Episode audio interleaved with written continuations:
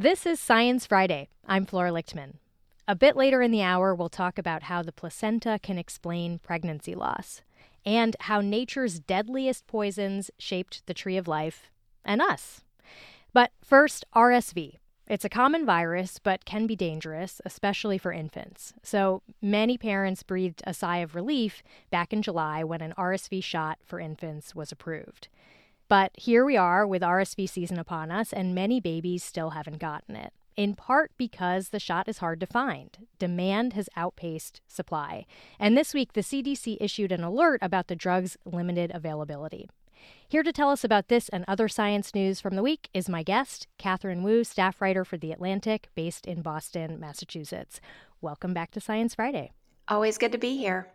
Okay, so tell me about this RSV shot for infants. And I guess, first of all, I've heard some hedging around the language for what this shot is. Is it technically a vaccine? Great question. Love this question. It is technically not a vaccine, not in the traditional sense. It is a monoclonal antibody shot. We got used to this idea during the height of the COVID pandemic, but basically, this is another way to deliver protective antibodies to your body, except they are not made in house as a vaccine would do. So, wouldn't call this a vaccine, but totally fair to call it a shot. What kind of rationing is the CDC recommending for it? Right. So, this is basically a prioritization recommendation. The CDC is saying that because supply is low, the infants at highest risk should be prioritized for this shot, which is called Beyfortus. And basically, that means infants under the age of six months or older infants who have health conditions that would predispose them to a very severe case of RSV. The CDC is also saying that infants who are American Indian or Alaskan Native should still be prioritized for the shot because rates of RSV are especially high in those communities. Why is the supply so limited? It frankly seems like the typical market situation where demand was just not anticipated. Uh, essentially, Sanofi, which is one of the companies that is behind Beyfortus, is saying they didn't really see it coming and they're currently ramping up production, but given what you just said, RSV season is already upon us, it's unclear whether they will be able to meet demand anytime soon. Let's move on to another big story from the week. Forecasters said that Hurricane Otis would be a category one before it made landfall in Mexico. And then it intensified way past what people predicted. What happened there? Another great question. The big issue here is, as you just alluded to, a serious miss by forecasters. And it is absolutely insane how quickly Otis intensified. Within about 24 hours, it went from a tropical storm all the way to a category five. I mean, that is kind of the hurricane equivalent of striking a match in your kitchen and seconds later seeing your entire neighborhood on fire. There was just no way I think forecasters were really able to predict that sort of intensification on such a short time span.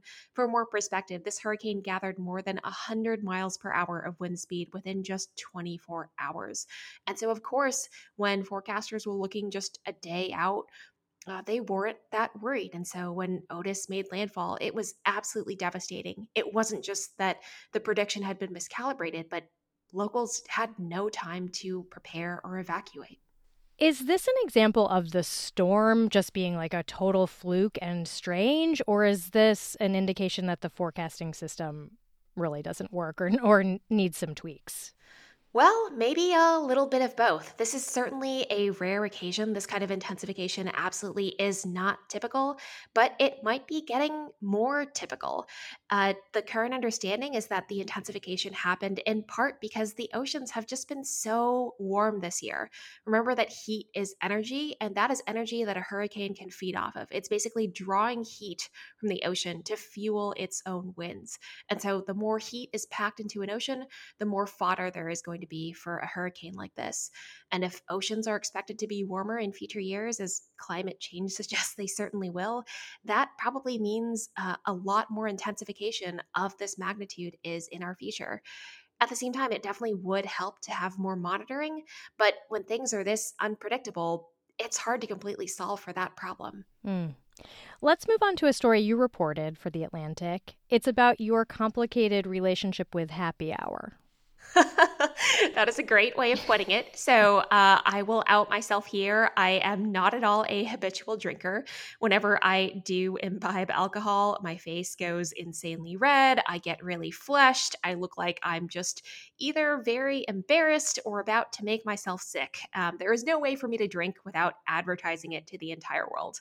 Um, I am one of the 500 million people around the world who experiences uh, what's called either Asian glow or alcohol flush. And there's always been this huge question why are there so many of us? It is no fun for us to drink, and we have a bunch of other health risks.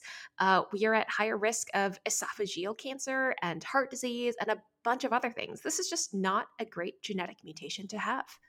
So it's a genetic mutation that causes it. Right. So basically, uh, we don't produce functional copies of an enzyme called aldehyde dehydrogenase. And this is necessary to break down the toxic components of alcohol. Without it, alcohol basically allows poison to build up a ton in our bodies, uh, causing all of these side effects when we drink. And then, of course, the health risks because aldehydes can also appear in our body just through normal metabolism. What was the new finding this week? Right. So, maybe there is actually an explanation for why this genetic mutation is so prevalent. And the possibility here is that infectious disease may be to blame. Maybe when infectious diseases were even more prevalent than they are today and plagues were wiping out populations around the world, having this mutation was actually protective. It's actually not that big of a logical leap. Remember that this mutation allows poison to build up in the body. That's certainly potentially bad for our cells, but it could be pretty harmful to any microbe that's trying to invade us as well. And so scientists now know that these aldehydes that build up in the body can actually be quite harmful to bacteria such as tuberculosis. So if you don't break them down, maybe these aldehydes that are in the body can do some of this antimicrobial work for you? Right. So basically, it's this idea of leveraging poison that already happens to be hanging around in the body and leveraging it for self defense. And I should quickly caveat here that this is not an endorsement of drinking to cure your diseases. um, it's actually just the idea that having the mutation at all could be beneficial. Let's go to our next story. It's about tiny furry mummies. Tell me more. Yes. Uh, so let me take you to one of the highest, most extreme environments on planet Earth. So, high up in the Andes Mountains, uh, it is a very, very, very harsh place to survive. Um, it's, you know, tens of thousands of feet above sea level. The temperatures are always freezing. It's super dry, and the oxygen content in the air is about half what it is at sea level it's just not anywhere that I would want to be for a long period of time. And frankly, I would probably die if I tried to do that without a lot of equipment with me. But the reason that this place has become so interesting to scientists is because it's actually a decent simulation of conditions on Mars. You know, a super harsh environment without much oxygen certainly sounds extra terrestrial to us. And what is fascinating is now scientists have found, uh, exactly as you said, some tiny furry mummies up there. These are dead bodies of leaf eared mice, which is a possible indication that there are mammals happily living up there in this ultra harsh Mars like environment. Do, do the scientists have a sense of how these mice survived up there? That is the next big question, you know? So, all they have done so far is provide a decent bit of evidence that these mice aren't just tourists or passersby, or that, you know, maybe humans were dropping them off up there. They're finding mice of all ages, multiple sexes. Uh, it seems that they actually can happily live up there, but they don't yet know how. Just finding evidence that it's possible, though, really opens up a bunch of questions. You know, if we're able to figure out how the mice are managing this, it could help us better understand how to colonize other planets potentially, and just maybe opens up new questions about what has been in Mars's past. What might have survived up there? What sort of life has eked out a living? Let's go to our last story. New research suggests that wild chimpanzees go through menopause, just like us. Why is this news? Is this unusual? This is definitely weird. And I think let's take a step back and just think about how weird menopause is, at least from an evolutionary perspective. I mean, it does seem like a little bit of a waste in a sense. Uh, why not stay fertile for your entire lifetime? You know, why give up your fertility early? Or, you know, flip that question around. What is keeping animals alive past their prime reproductive years? You know, it, it can be super important for cultural things for humans, but technically it's not adding on to future generations. And so this has been a huge pressing question for scientists for a very long time. And humans are very clearly some of the only mammals that do undergo menopause. For us, there were some ideas about, you know, maybe this is important uh, for humans in particular. Our babies have these big brains, they're so vulnerable for such a long time. Maybe it's useful to have older generations around to care for these infants, keep teaching them, provide uh, whatever extra supplementary care they can. This whole idea of it takes a village and grandmothers are awesome.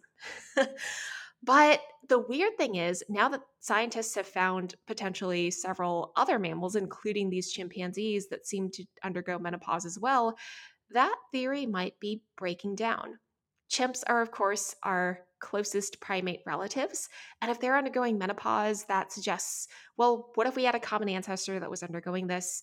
And what if it's not because of giant brains and needing grandmothers around? Could it be something else? What could it be? So that is the next question. This is another case in which, you know, they have sort of documented the phenomenon, but the big question of why is still unanswered. What's really intriguing is scientists are now possibly looking to some evidence in whales to answer the why question with chimpanzees. So there are a few species of whales that also undergo menopause, but for them it doesn't seem to be necessarily a benefit of having grandmothers around to raise their children. And I actually love this other reason because it is just about benefits of having older individuals around. Older females aren't just useful because they can contribute to the raising of children. Women are more than their childbearing capacity, in other words.